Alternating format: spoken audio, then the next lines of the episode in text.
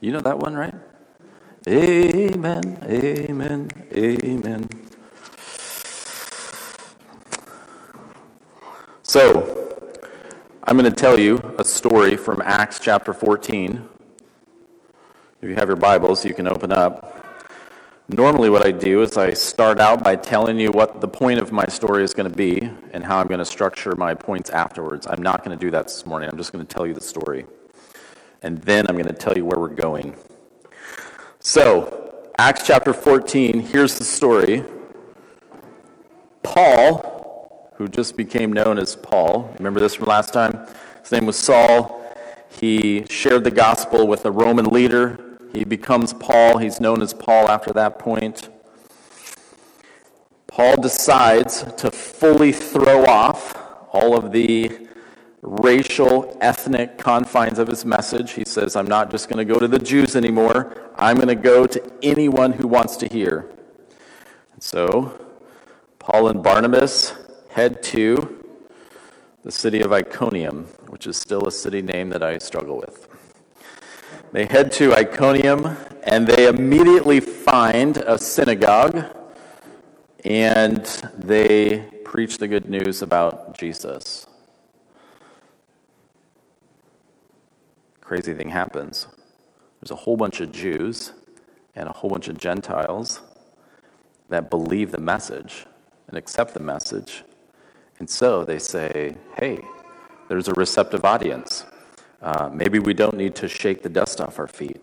And so they continue preaching. In fact, the story tells us in Acts fourteen that they continued preaching for some time. Well, as is predictable at this point, there's some Jews that did not like what they were doing. Some, some religious Jews who incited the Gentile community against Paul and Barnabas. They actually uh, went around spreading rumors and encouraging people to be violent against Paul and Barnabas because they didn't like them. And it says that a lot of the local people took sides in this, uh, in this uh, sort of animosity or this aggression. Some of them sided with the Jews. Some of them sided with the apostles, and eventually the intensity of the aggression got so high that, that there was a riot breaking out. This is all very unfamiliar territory, right? We don't see anything like this happening today. A riot starts to break out, and they're about to stone the apostles. So Paul and Barnabas said, we got to get out of here. So they left town. It says that they preached in neighboring towns as they went along, but one of the towns that they landed in was a town named Lystra. And they encountered in Lystra a man who was lame from birth, meaning he was born without the ability to walk. And it says that Paul had a sense that God wanted to heal this man. So he said with a loud voice, he reached out his hand, he said, stand upright on your feet. And the man leapt up onto his feet and began to walk. And when the man was healed, the people were so amazed that they fell down on their knees and they started worshiping Paul and Barnabas. In fact, it says that they believed that Barnabas was Zeus, which is the main Greek god that they worshipped, and they believed that Paul was Hermes, uh, the mouthpiece of Zeus. In fact, it says that right outside of town there was a little temple uh, for Zeus overseen by a priest, and when the priest heard that Zeus was in town, the priest thought to himself, hey, I should go check this out. And so the priest brought oxen, he brought a couple cows, and he brought a bunch of flowers to worship Zeus. Here he's had this temple all of this time. He's been planning sacrifices. Uh, he's been doing worship. And has never met Zeus in person, and now he has an opportunity to meet him in person. So they planned to worship these two men, and Paul and Barnabas adamantly opposed this plan. In fact, it says that they ripped their clothing. This was before they had zippers. They ripped their clothing uh, in anguish, and it says that Paul and Barnabas stopped them. They said, no, no, no, you don't. You need to understand something. We are men. We are not gods. We are men no different than you are, and we actually oppose worshiping anyone other than God. We preach the living God. And then here is really the centerpiece and the paradox of this whole story. In two verses, one of the greatest tide, title changes in all of Scripture, Acts fourteen, verse eighteen, and even after saying these things, even after pleading with them, it says, with difficulty they restrain the crowds from offering sacrifices to them. With difficulty, with much effort, they talked him out of, please, don't treat us like gods, don't worship us, don't make sacrifices to us. And in the very next verse it says, but Jews came from Antioch and Iconium, meaning the Jews had followed them from other cities, and having won over the crowds, they stoned Paul and dragged him out of the city, supposing him to be dead. So, in a matter of two verses, because of their testimony, they had to fend off being worshipped, and then a verse later they were actually stoned to death, and says that Paul was actually physically drug out of the city because they thought he was dead. And here's the comedic moment of the story. This is my favorite part. Acts fourteen twenty. But while the disciples stood around him, he got up and entered the city. I just try to visualize these scenes. So there's Paul. He's just been stoned to death, right? And they think he's dead, and it says the disciples are standing around him. Does he look dead to you? It looks dead to me. And then Paul stands up, walks back into the city. And the story goes on and says, they continued preaching the gospel to that city, and they made many more disciples. And then they went back to the other cities they had visited. They strengthened the souls of the disciples, encouraging them to continue in the faith. And they told them, you need to understand something. It's through many tribulations that we must enter the kingdom of God. You need to understand something. It's going to be challenging.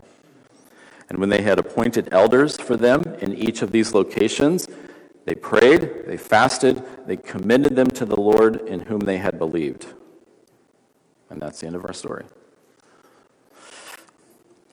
Have you guys uh, ever lived in a time, probably not recently, where you felt like the air itself had become combustible? Does that analogy work? Flammable, right? I want to offer you just three quick observations for living and responding in a time where it seems like things are uh, volatile, consequential, where the consequence of actions and words seems to be greatly heightened, to where it could be possible that within the, the span of two verses, people could be worshiping the words coming out of your mouth and then kill you in the streets. So here's three instructions. The first one is this. When you are worshiped and adored, point to Jesus. When everyone likes you and likes what you're saying and likes what you're doing and agrees with what you're doing, appreciates what you're doing, when everyone values your input and your contribution, take that opportunity to point to Jesus. Paul says, men, why are you doing these things? We're men like you, and we're here to preach the gospel. Our purpose is to direct you to Jesus and the good news about him. I mean, come on, I'm a little flattered that you guys like me so much. Galatians six fourteen, may it never be that I would boast except in the cross of the Lord Jesus Christ, through which the world was crucified to me. Paul says, my only, my, my platform for boasting is Jesus and his cross, Jesus crucified. I don't mean that you should say things that are not true when people appreciate you. You guys have, you've heard this, someone says, you know, that was really great what you did. That was really valuable. And we respond with, oh, it, you know, it, it's nothing. It's, I had nothing to do with it. No, that's not true. You did. You listened to Jesus. You partnered with Jesus, agreed with Jesus, and decided to do what he was doing, right? When you are worshipped and adored, point to Jesus. Number two, when you are killed in the street, point to Jesus. When everyone likes what you're doing, take that opportunity to point to Jesus. And when when when everyone or some despise what you're doing or what you're saying, take that opportunity to point to Jesus.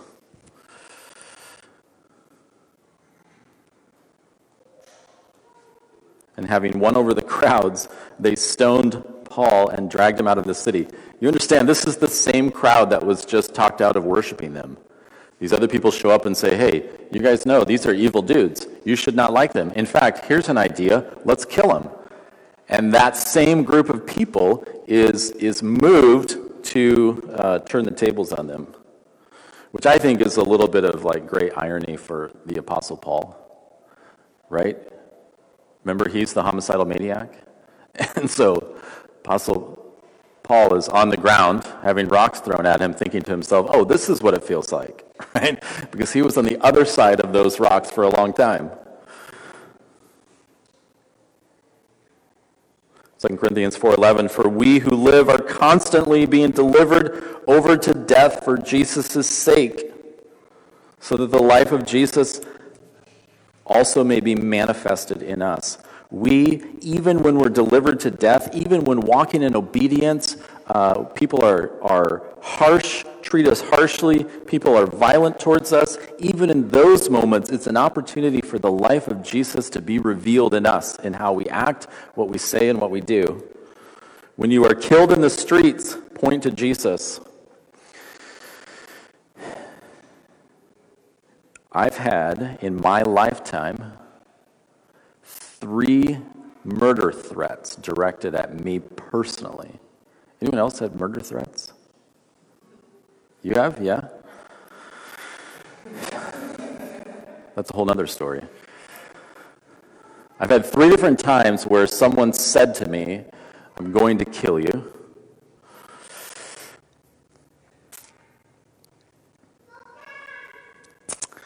One of them was in a subway. One of them was at a subway station, and one of them was at a Bible school. So kids, you should go to Bible school. Actually, the one at Bible school is my roommate.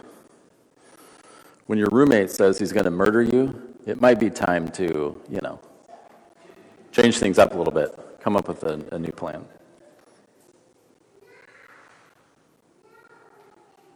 But I can say this, that in each of those instances, it was because I stepped in to intervene when something that was wrong was happening.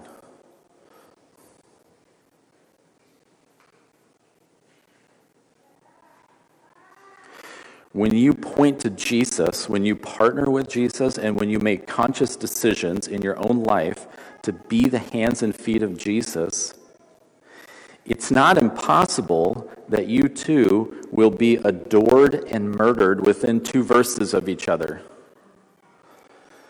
When, when, when you stand for what matters to him, it's at least likely that you will be simultaneously derided and appreciated, right? When you're worshipped and adored, take the opportunity to point to Jesus. When you're killed in the street, take the opportunity to point to Jesus. And number three, when you have a message to share, make the message about Jesus. Point to him.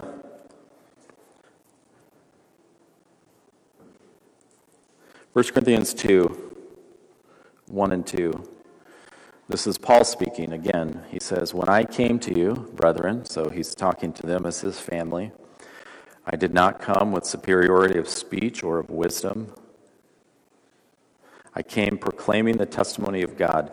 I determined to know nothing among you except Jesus Christ and him crucified." It says, when I when I came to share with you, to share my life with you, I did not come trying to sound like I knew everything, trying to impress you with my intelligence, trying to prove how smart it was. No. I came to you knowing this, Jesus and his cross. That was my message.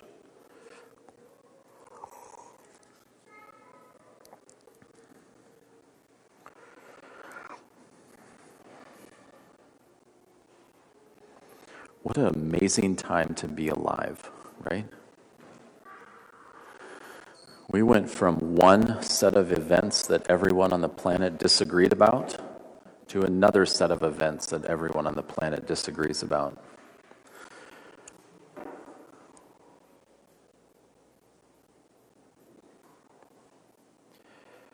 And I would say this, uh, tucked away, way far away in Homer, Alaska. Don't live in fear of the outcome of standing with Jesus, being his hands and feet, partnering with him. It might go really great, and it might get really ugly. Don't live in fear of saying ex- the wrong thing or not getting exactly the right thing. If you want to live without regret in the midst of, of uh, chaos, in the midst of, of animosity, in the midst of strife, in the midst of confusion, if you want to live without regret, point to Jesus in what you do. Partner with him. Let the love of Jesus control you in everything that you do. If the topic is a worldwide pandemic, point to Jesus. Point people to Jesus in that. If the topic is racism in our country, point to Jesus in that. If the topic is violence, point people through your words and through your deeds. Whether it gains you friends or gains you enemies, point to Jesus. Why is Paul so narrow in his message? Because he knows that this is the only hope, right? We can be against so many things, and we can say and do so many things, but the only hope for our world is the established rule of Jesus, right? So stake a claim with boldness, regardless of the cost, in preparation for the return of the eternal King. Let's pray together. Drew, I'll go ahead and invite you up.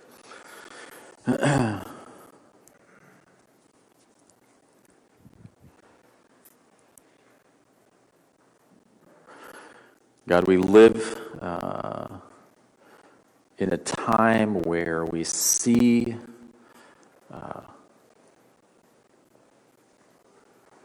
we see evil plainly, we see goodness plainly. Um,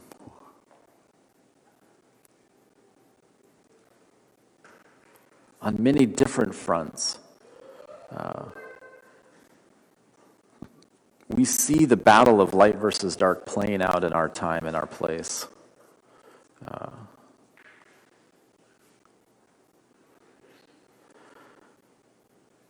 and God, we pray, our prayer collectively, is that your kingdom would come, that your kingdom would be established here in our community, in our state, in our country, that your will would be done on earth as it is in heaven, and that we, as we partner with the establishment of your kingdom, that we would be motivated by the love of Christ, by the hope that is found in Christ, that we would never lose sight of our need for you,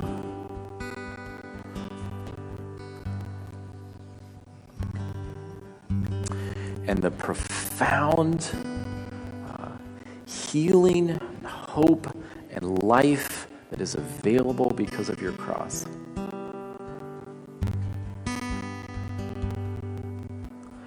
I know from my own experience that it's a complicated thing to live this out.